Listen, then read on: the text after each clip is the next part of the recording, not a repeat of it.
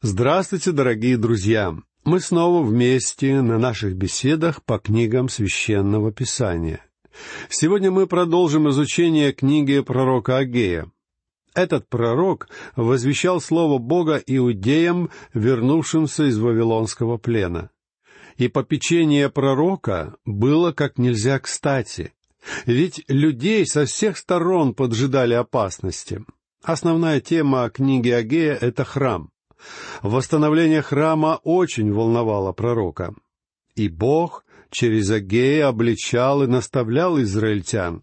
«Вы бежите каждый к своему дому», — говорил Бог, «тогда как мой дом находится в запустении». И действительно, израильтяне с немалым рвением и энтузиазмом заботились о своих собственных интересах и строили свои собственные дома.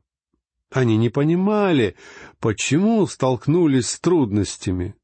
Они были людьми слишком благочестивыми, чтобы винить во всем Бога. Поэтому они видели причину трудностей в том, что просто так неудачно сложились обстоятельства. Но Бог прямо говорит им, «Я хочу, чтобы вы знали, это я вызвал засуху. Я не хочу, чтобы вы преуспели в своих личных планах. Вы понастроили собственных домов, тогда как мой дом лежит в запустении. И мне это совсем не нравится. Через пророчество Агея Бог говорит израильтянам, «Идите на гору, готовьте лес, стройте храм».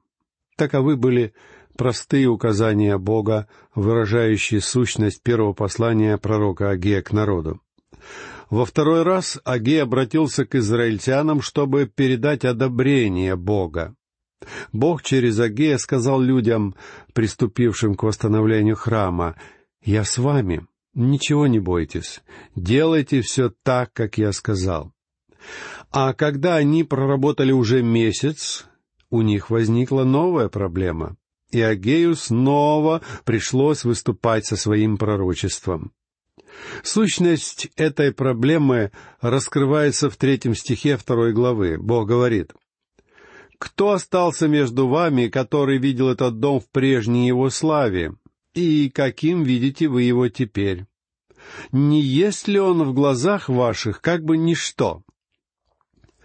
Многие из тех, кто вернулся из Вавилонского плена, помнили о великолепии и роскоши храма Соломона. И по сравнению с чудесным храмом Соломона, маленький храм, который они сейчас строили, напоминал какой-нибудь сарай. Конечно, храм Соломона был не так уж велик по размерам, однако он был богато украшен. Для его строительства было использовано множество драгоценных камней, золота и серебра. Так что храм Соломона был похож на великолепную драгоценную шкатулку, по сравнению с которой новый храм действительно казался убожеством. А в результате среди криков радости были слышны и другие звуки — причитание и плач тех, кто сравнивал эти два храма. Эти люди говорили, «Посмотрите, какой маленький будет у нас храм. По сравнению с храмом Соломона это просто ничто. Как в нем может поместиться наш великий Бог? Друзья мои, их критика была ложкой дегтя в бочке меда во время этого великого праздника, посвященного закладке нового храма. И те, кто с таким рвением строил храм, начали сомневаться. Причитания критиков были как холодный душ для энтузиастов, вдохновленных призывом Агея. Довольно типичная ситуация, не правда ли? Если человек намерен помешать выполнению какого-нибудь проекта, ему достаточно сказать, «А знаете ли вы, как хорошо все было раньше?» Вот и здесь тоже раздавались подобные возгласы. «Видели бы вы прежний храм в добрые старые времена!» Поэтому Бог вынужден был вмешаться во второй раз — и он говорит расстроившимся строителям храма, «Конечно, этот маленький храм не так великолепен, но ведь я с вами, друзья мои, быть рядом с Богом гораздо лучше, чем иметь потрясающий прекрасный храм, в котором нет Бога. Представьте себе большую церковь с пустыми рядами скамеек, холодную, равнодушную и мертвую. И маленькую церковь за углом, полную людей, в которой преданный Богу служитель учит Слову Божьему.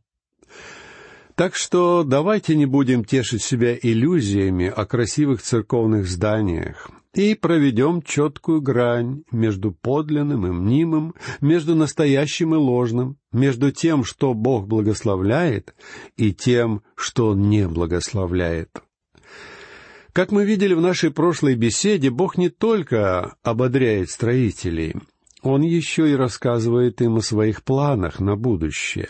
В стихах шестом и седьмом второй главы мы читаем «Ибо так говорит Господь Саваоф, еще раз, и это будет скоро, я потрясу небо и землю, море и сушу, и потрясу все народы, и придет желаемый всеми народами, и наполню дом сей славою, говорит Господь Саваоф. Здесь Бог пытается отвлечь умы, сердца и взоры израильтян от мелких проблем того времени. Бог намерен обратить их внимание на свой глобальный замысел, касающийся народа Израиля. Бог хочет, чтобы израильтяне увидели свое будущее вплоть до тысячелетнего царства. «Я потрясу небо и землю, море и сушу», — обещает Бог. Иначе говоря, Он намеревается судить мир. И в этой маленькой книжке Агея Бог через своего пророка совершенно ясно предвещает нам будущее и рассказывает о периоде великой скорби, о Дне Господнем, о пришествии Христа на землю, об установлении тысячелетнего царства, о новом храме тысячелетнего царства и о других событиях, которые также входят в День Господень. Друзья мои, сегодня всем нам стоит задуматься о том, что представляет собой наш нынешний образ жизни. Мы склонны смотреть только на настоящее, прижав носы к стеклу, и мы не видим ничего, кроме самого стекла. Но вы знаете, что если поднести мелкую монету очень близко к глазу, она может заслонить собой солнце. Все наши сегодняшние неудачи незначительны, как эта мелкая монета но она мешает вам видеть Божий замысел и смысл вашей жизни. Не надо разочаровываться, если текущие обстоятельства складываются не в вашу пользу. Помните, что для верующего в Бога, как написано в послании к римлянам, глава восьмая, стих двадцать восьмой, все содействует ко благу. Просто это благо может ждать нас в будущем, Господь через пророка Агея обещает наполнить Дом Божий славою. Хотя храмов в истории Израиля было несколько, храм Соломона, храм Зарававеля, который снес Ирод, и храм Ирода, для Бога это был один и тот же дом. И в этот храм вошел Господь Иисус Христос. Слава Божья снова была явлена в Доме Божьем, хотя она и была облечена в человеческую плоть. А потом храм Ирода был разрушен, и евреи снова приступили к его восстановлению. Но в 70-м году по Рождеству Христову, когда новый храм еще не достроили до конца, в Иерусалим вторглись римские войска под командованием Тита. И с тех пор на том месте больше не было храма.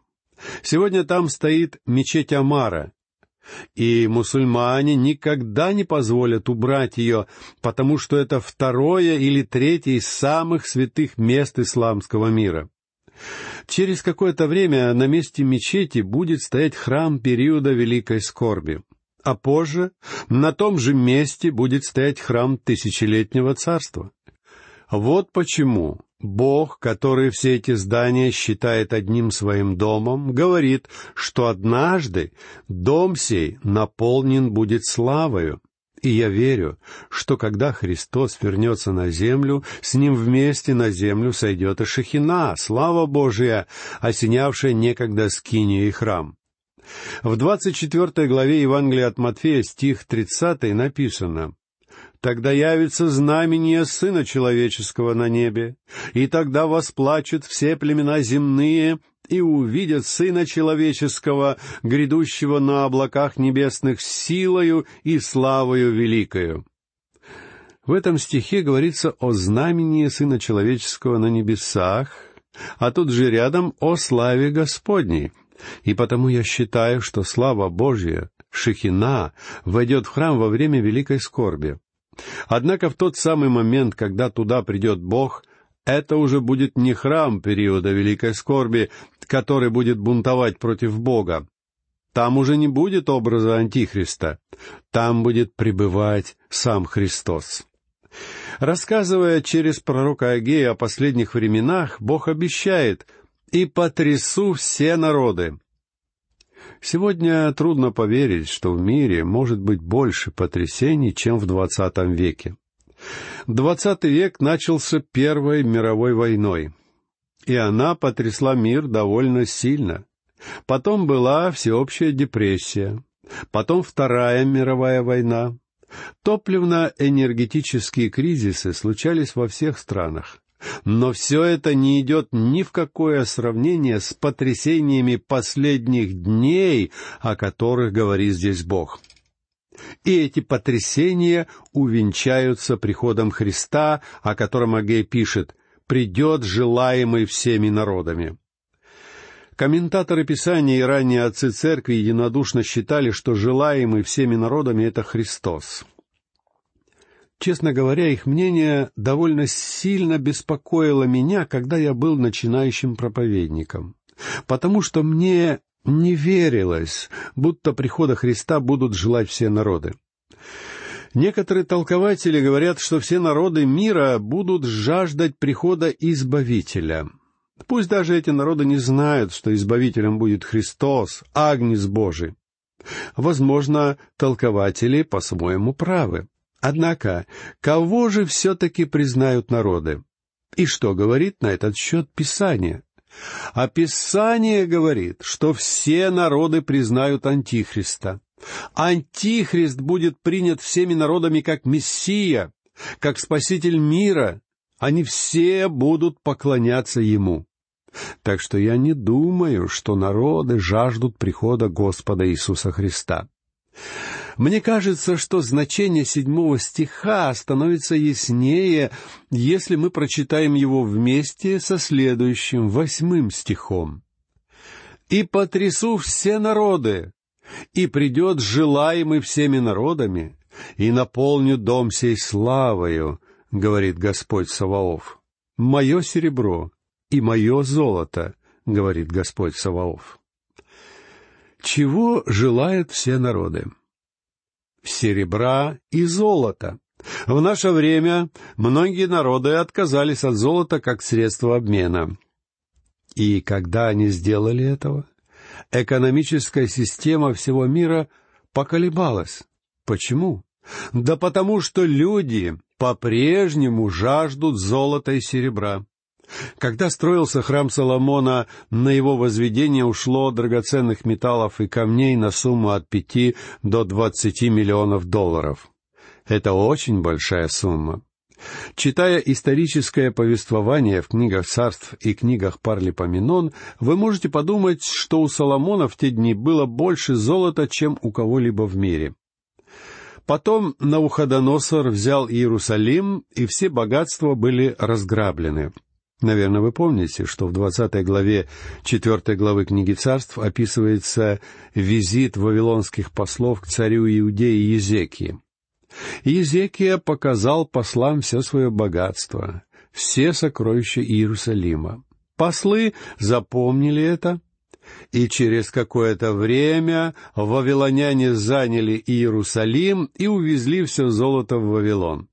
Нет сомнений, что вавилоняне жаждали золота, и его до сих пор жаждут все народы мира. Но посмотрите, что говорит здесь Бог.